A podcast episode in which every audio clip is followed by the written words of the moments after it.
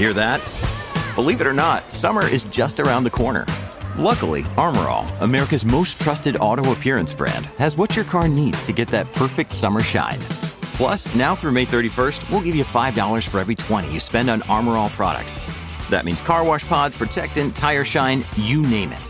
Find out how to get your $5 rebate at armorall.com. Armor All, less work, more clean. Terms apply.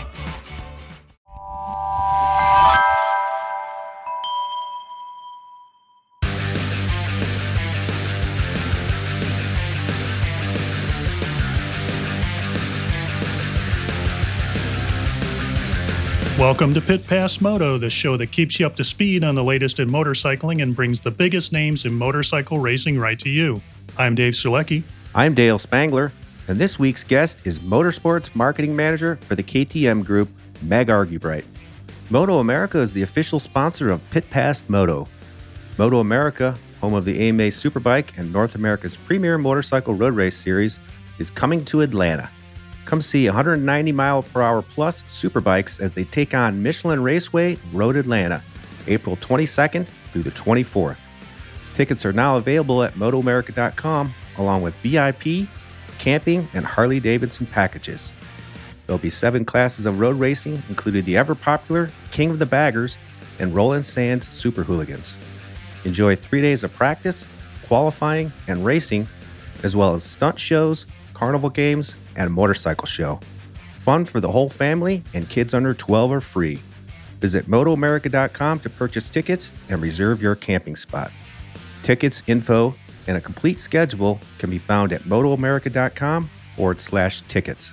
Be sure to follow Moto America on Twitter, Instagram, and Facebook. This week's race recap is round four of the FIM MXGP World Championship coming from Agueda, Portugal. In the MXGP class, wow, Jorge Prado has been starting strong all year, and uh, he was up front both motos. Really kind of had things under control. In his main competition, Tim Gajser really had to work his way up. At the end, it was uh, Prado taking the win with a 1 2 over Gajser's 3 1. To me, it looked like the Prado show. Him out front on that gas gas just looked solid and strong. Yeah, definitely Prado was impressive, pulling actually both hole shots and leading the first moto, like you said, from start to finish. He got a little bit of pressure from an on form Brian Bogers. How about him, man, on the factory Husqvarna? Landed his first MXGP podium with 2 4 moto scores for third overall. Gajser, of course, rebounded to win the second moto, took third overall, but his uh, 3 1 moto scores unfortunately didn't beat Prado's 1 2. Yeah, so he ended up with the overall. MX2 world champ Maxime Renaux, wow, struggled 11th place in both motos, crashing each time out, and uh, dropped to third in points behind Prado, who moves into second. My biggest takeaway, though, it seems like Gajser has a handle on this series. Uh, he now has a 21 point lead over Prado, and he just seems cool, calm, and collected as he leads the field. That whole Yamaha team is sitting P4 through P5 in the points. You've got Renaux, followed by Jeremy Seewer and Clint Coldenhoff in uh, fifth. So uh, watch that Yamaha team. They're pretty hot, and I expect good things out of them this season. And uh, I guess we'll watch them in the next round. How about MX2, Dave? Tom Vialle took the win over another rider that seemed like he came out of nowhere. Has been on form, uh, Mikkel Haarup, who uh, finished second place overall. His best finish, I think, so far to date. Yago Geerts, points leader, finished third on the day. Took a pretty nasty crash in the first moto took a little header over the bars and did a face plant and rebounded to ninth, but uh, his 9 1 moto scores were only good enough to give him third overall. Just goes to show, I think Geerts is the man to beat in the class, but Vialle is coming on strong. He always starts strong, starts out up front most races. Uh, in the points, Simone Längenfelder drops to four. So uh, good on Mikkel Haarup for moving up a, a, position in the points and really uh, some great racing and some new names that we haven't seen in racing, at least not making podiums and top fives. So watching this MX2 class develop as these are the future of MXGP. Again, some notable riders for me were Mick, Mikkel Haarup, as I said, that you know finished second, and then his teammate Kevin Horgmo got third in the second moto, finished fifth overall. Biggest takeaway though, anything can and does happen in MXGP racing. Slippery circuit took down quite a few riders at this round. Could have been much worse for Yago Geerts, but he leaves the you know, that round with a 16 point lead over Tom Vialle going into round five.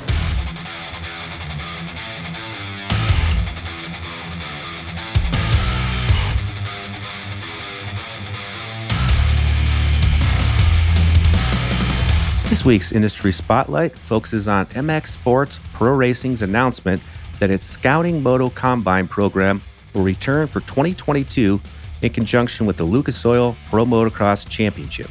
Scouting Moto Combine program was created by MX Sports to facilitate the ongoing development of the next generation of aspiring American professional motocross talent. Following a successful 2021 debut season, the program's second year will again be held in conjunction with select rounds of the Lucas Oil Pro Motocross Championship and has expanded to include three invitational gatherings of pro prospects. Look for Scouting Moto Combine activities to be held on the eve of the Redbud National, Ironman National, and season ending Fox Raceway National. Information about the Scouting Moto Combine and Lucas Oil Pro Motocross can be found at promotocross.com.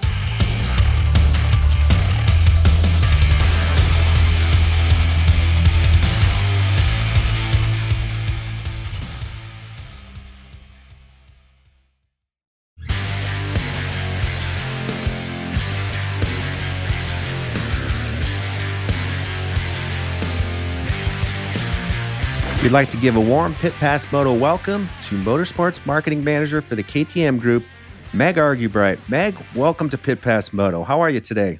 I'm good. Thank you for having me today. So it seems like I've noticed that the KTM Group, there's never a lack of projects going on over there. It seems like there's so much stuff going on at KTM. In fact, I think I saw recently, maybe a couple months ago, that KTM broke ground on a new corporate headquarters there in Murrieta. Tell us a little bit about what's going on there. Yeah, that's correct. Uh, there's definitely never a lack of projects around here. And it's been in the works for quite some time now, but we're essentially building a campus just up the road from where our current offices are now. We've acquired more brands. We've got quite a few more employees than when I first started. And so, to support the growth here in North America, we're building a campus as the North American headquarters here in Murrieta. So that headquarters will that be just for KTM or is that kind of the whole group? So you have Husqvarna, Gas Gas, and KTM. Like, will it all be in one giant headquarters? Yep, exactly. So the whole group, all brands, all departments, top to bottom. So tell us a little bit about your specific role as the motorsports marketing manager there at KTM. Like, what does your day to day job entail, and and how did you land in that current role? Some background I didn't really grow up riding or racing necessarily. I, le- I was a late bloomer, so I learned to ride in my early 20s and I learned to ride by racing basically because I'm, I'm quite competitive. So that was really where my love for motorcycling began. At the same time, I was a creative writer and I was actually editor for Vurb Off Road. It lived for a short period of time. It was part of the Vurb Moto family. So my background is really in creative writing, uh, and I uh, got a job here within the KTM group, basically with a company called Kiska um, as a copywriter. And so that's the design agency for all three brands. And so I was in that role for about five years. And with that, we did some research on motorsports as it pertains to our brands here in North America. And through that project, we ended up developing a proper motorsports marketing department. Uh, and with my background um, in racing, it was tasked by management here for me to grab this department and start to establish it here. And so this was last year. And my role as motorsports marketing manager is to look across the group. So KTM, Husqvarna, Gas Gas, uh, also looking at e-bicycles and things as those start to come in for Husqvarna and Gas Gas. And really our objective is to support sales, right, with our product. We're a product driven company. So my role is to support sales through marketing to drive racers uh, into our dealers across all the different brands. And so you know, through that and through our activities, of course, we want to help support the growth of motorcycling from young riders all the way up to returning riders, old riders, new, young, old, women, men, children, top to bottom. And in my role, we look across all different brands, all different segments. So flat track, trials, MotoGP, which of course is a, a north, uh, sorry, a global activity. But you know, this week we have COTA uh, right here on our home turf, of course. And then we've got Supercross, motocross, every anything that we're racing. Um, essentially comes through our department from a marketing perspective. So we look at our achievements in racing, we support the race teams how we need to, but we also do on-site activations like trackside support and things like that. Wow, as I can imagine, marketing a brand in in this industry has got to be difficult. But trying to uh, wrestle three brands down to the ground has got to keep you on your toes and, and and you've got your hands full. I mean, what's for you? What's the biggest challenge in marketing the brand or the brands? And really, what kind of what data drives that? What da- what data drives your decision making on how you're going to market each brand? So for us, brands are are huge. We pride our, our companies on being brand focused. So I mentioned Kiska before. There's a Kiska headquarters, and they uh, work par- in parallel with KTM Group over in Austria. Their role is to really help define the corridor and what the brand is for all three brands. They also work with other companies as well, but for KTM, it's the ready to race brand. And anything that we do from our marketing activations to the way that we communicate to our consumers, to the way that we communicate internally to dealers, the way that the motorcycles are designed is all driven by being a ready to race company and a ready to race brand. And so the other brands also have their own identity. So Gas Gas, it's get on the gas. And so the tonality around that is it's about having fun on two wheels, it's about doing it together. It's a daring brand with some really um, deep Spanish roots. And so we want to communicate that as well. And then for Husqvarna, it's been on a little bit of a journey, but it's known as the pioneering and premium brand. And so our activities that we do reflect those brand promises in everything that we do, and not just in motorsports, but in our trade marketing department, PR and communications, uh, in sales. So it's really top to bottom. The brand is what drives the direction of what and why we do the activities that we do.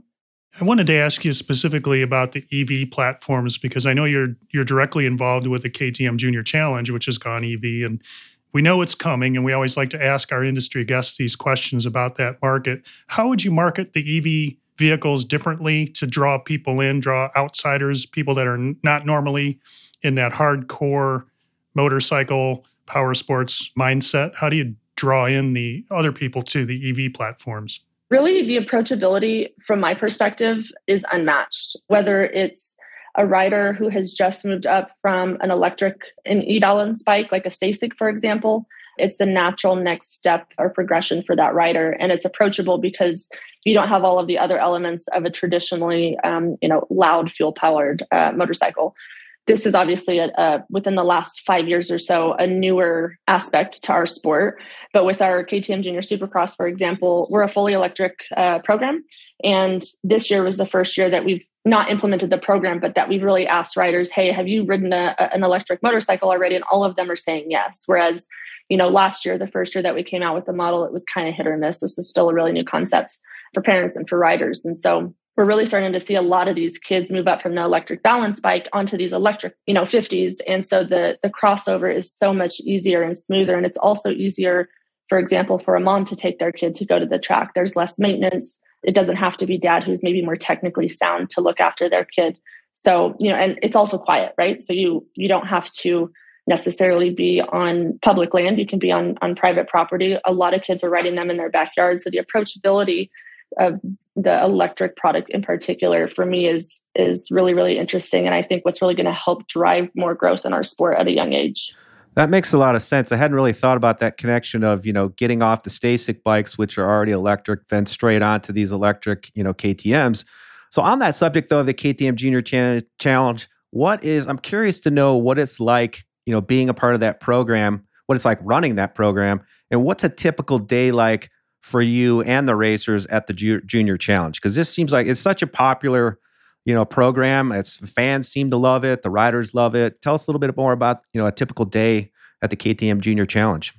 Yeah a typical day is just straight up so much fun. We meet different families from all over the country sometimes from all over the world and these kids are just in awe. And and the parents really kind of are too. And from start to finish from the time you know our connection with them begins before the time that they arrive. So jennifer leeds is actually uh, the project lead for the ktm junior supercross program this year and she's done a phenomenal job with it. She's been around the program for quite quite a while and so her communication starts uh, weeks in advance and so that's really the first time connection. So we're we want to make sure that parents feel very comfortable bringing their children to our program to spend the day with us and when they when they get to the event somebody is there to greet them right as they uh, come through registration.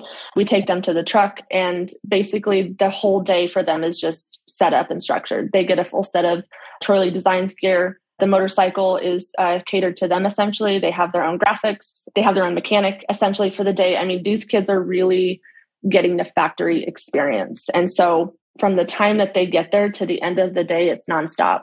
So the kids are getting practice. They're going to see the our factory team. So Aaron Plessinger, Cooper Webb, those guys. And of course, you know, there's other people that they are just, they cannot believe that they see these kids. And a lot of the pros are taking their time to come over to say hi, to shake hands, to take a picture with them. And it's like these really core memories that we're making for these kids. And the, the parents are just, you know, they're equally excited as the kids are that their kids get to experience this. And I mean, even the kids that aren't necessarily on the podium are just thrilled at the end of the day and just so thankful to be part of the program. And, you know, for us, it's an honor to be able to give these kids this opportunity. So the whole crew from our customer service team to our marketing team is just really there to make this a really special experience for these kids. And it's not, you know, it's not a tryout to be on the team necessarily. It's it's a really an at random selection of kids from all over the country. We literally are putting these kids' names in a hat to draw them to give them this um, special opportunity. Wow, such a cool program kind of changing directions a little bit though. Like I, you and I have known each other for a while, and and uh, I, I, you're the type of person that you know, as a marketing leader, I feel like you go out of your way to be a role model for young women who want a career in motorsports, marketing, or in racing. You encourage, you mentor them. Um, is that something that you just you really enjoy? Like, I mean, that seems like it's definitely a, a big part of what what you try and do and bring to the table at your job yeah i mean i you know like i said before i did not grow up in this sport and so i kind of came in with something to prove essentially when i was younger you know and starting with starting with racing. Looking at these different brands and the different people and even then the different women that were involved it was very inspiring right? And going through that myself and getting to a place where i can talk to other women who might be younger than you know myself now and uplifting them and making sure that they know that hey as a woman, you have space. You can take up space in this sport and in this industry, and it's important that you do.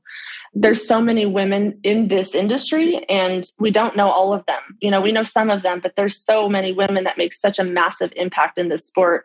You know, I was telling uh, one of my colleagues the other day over in our marketing building, there's a room full of women that are super smart, super talented, and they absolutely love motorcycling and they ride themselves. And it's like, you know we don't talk about these people enough and their potential and, and, the difference that they're making in our sport. And when there's new women coming into the sport i always encourage them to ride. You know not not everybody in the sport of course rides or races necessarily. They might just have a passion for racing but i always encourage them to get on two wheels and learn how to ride because what motorcycling has done for my life i don't even know if i can put it into words because it was so, such a dramatic shift in my perspective and my thinking and the way that i approached my day to day life, what motorcycling taught me through racing forever changed my life. And so I want other women to understand what that means because what happens on the bike equally affects what happens off the bike. I think in your day to day life as a woman, it gives you confidence. It helps you to understand really what you're capable of and that you're a lot tougher than than you think and you can take up space rightfully so in this sport. So yeah, I'm, I'm super passionate about it because there's there's so many of us out there that work so hard and just love motorcycling. And it tells such a great story, and I can hear the passion in your voice as you kind of kind of walked us through that history. And I really got to ask the broader question: is what what does the industry have to do to draw more women into the sport? I mean, what's what can they do? You know, looking outward to the industry, how do we how do we draw young ladies? And and I know you've done and set a great example, but how do we draw people in to become members of the of the wonderful sport that we participate in? Yeah, I think, you know, exactly what you guys are doing. You know, having somebody like myself or other women on your show to just talk about who they are and what they do and the impact that they're making in the sport is important. There's notable women like Carrie Coombs, Christy Sutherland, who actually worked in the company for quite some time before I did here. She brought other ladies in uh, who are still here in this company and successful. Anya Violet, she runs Babes in the Dirt and uh, Babes Ride Out you know she's giving women a space and saying hey you are welcome here. This is a place for you to come to learn to be and we're going to talk about it and we're going to promote it. You know and other brands respect that. And so you know they start talking about it. And i for me it's really we have to talk about it. We have to acknowledge it. And we have to really look at what these women are doing because it's really impressive. So one more question before we wrap up what do you think of these new athlete kind of self promotion vlogs and uh, other types of content that uh, athletes are using to promote themselves? Do you think that's a, a critical aspect of of being an athlete in, in today's uh, world of racing? For sure. I, you know, I think I wasn't necessarily around before Instagram. I think I was just learning how to ride and race when Instagram first came out you know, but you had cycle news and you had magazines and things, and it's like you, you didn't have so much content, uh, up to date live information from these athletes and these individuals, you know, like you do now. And you have to be, you know, as an athlete, you're essentially your own advocate, right? You have to be your absolute biggest advocate. And so social media, YouTube, these are all great platforms to do just that. And it essentially costs nothing. And I think people really want to know who's under the helmet. And when they learn who's under the helmet, they they get a, a different perspective and you earn a different type of respect than maybe you had access to 20 years ago. And so I think that's really important because in different segments of the sport, most of us aren't making that much money racing, right? Like there's a, there's a very select group of people. And I think when people watch the, their heroes with the helmet off and what they talk about and what they do, it's very relatable. Um, that to me is just so important because who you are off the bike is equally as important as who you are on the bike. And we have all of these great tools to really showcase that, to showcase that now. And I think the the connection now between you know having brands support those riders and vice versa is in this territory where it has to be really organic but it's really impactful yeah, of course, the first one that comes to mind for me is the Justin Barcia series, which I think is just fantastic. I'm a huge Justin Barcia fan now as a result. And I mean, you guys got to be just super excited about that series. Meg, we really appreciate your time today. And if you'd like to take a moment to thank anyone or, or mention any of other programs you have going on right now to our listeners, now would be the time to do that. Everything that I do here at KTM Group is definitely not possible without my team that I've got here. So I've uh, got Jennifer, Brandon, and Alyssa, and you know they're the they're the boots on the ground that's really making the magic happen you know, we have a lot of exciting projects coming up right now. We're right in the middle of our Husqvarna Motorcycles Grit and Grind series, which is looking after each of the athletes on the team in a really unique perspective and very individualized. So, kind of behind the scenes, raw experience, not just you know an event highlight. So that's something to check out. We have our third episode launching here soon with RJ Hampshire, so that's something to, to uh, keep an eye out for as well. And if you're at any of our races um, that offer trackside support, absolutely come by and say hi to us. Thanks a lot, Meg. We really appreciate what you do for the industry. Thanks again for your time today. Thank you.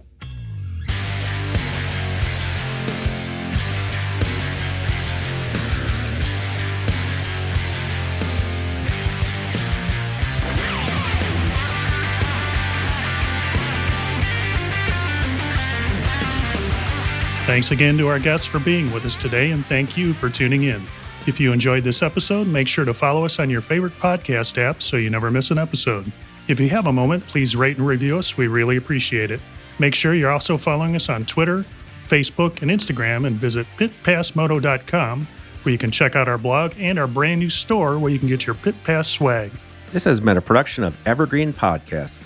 A special thank you to Tommy Bory Halverson, producer Leah Longbrake, and audio engineer Eric Koltnow. I'm Dale Spangler. And I'm Dave Sulecki. We'll see you next week on Pit Pass Moto.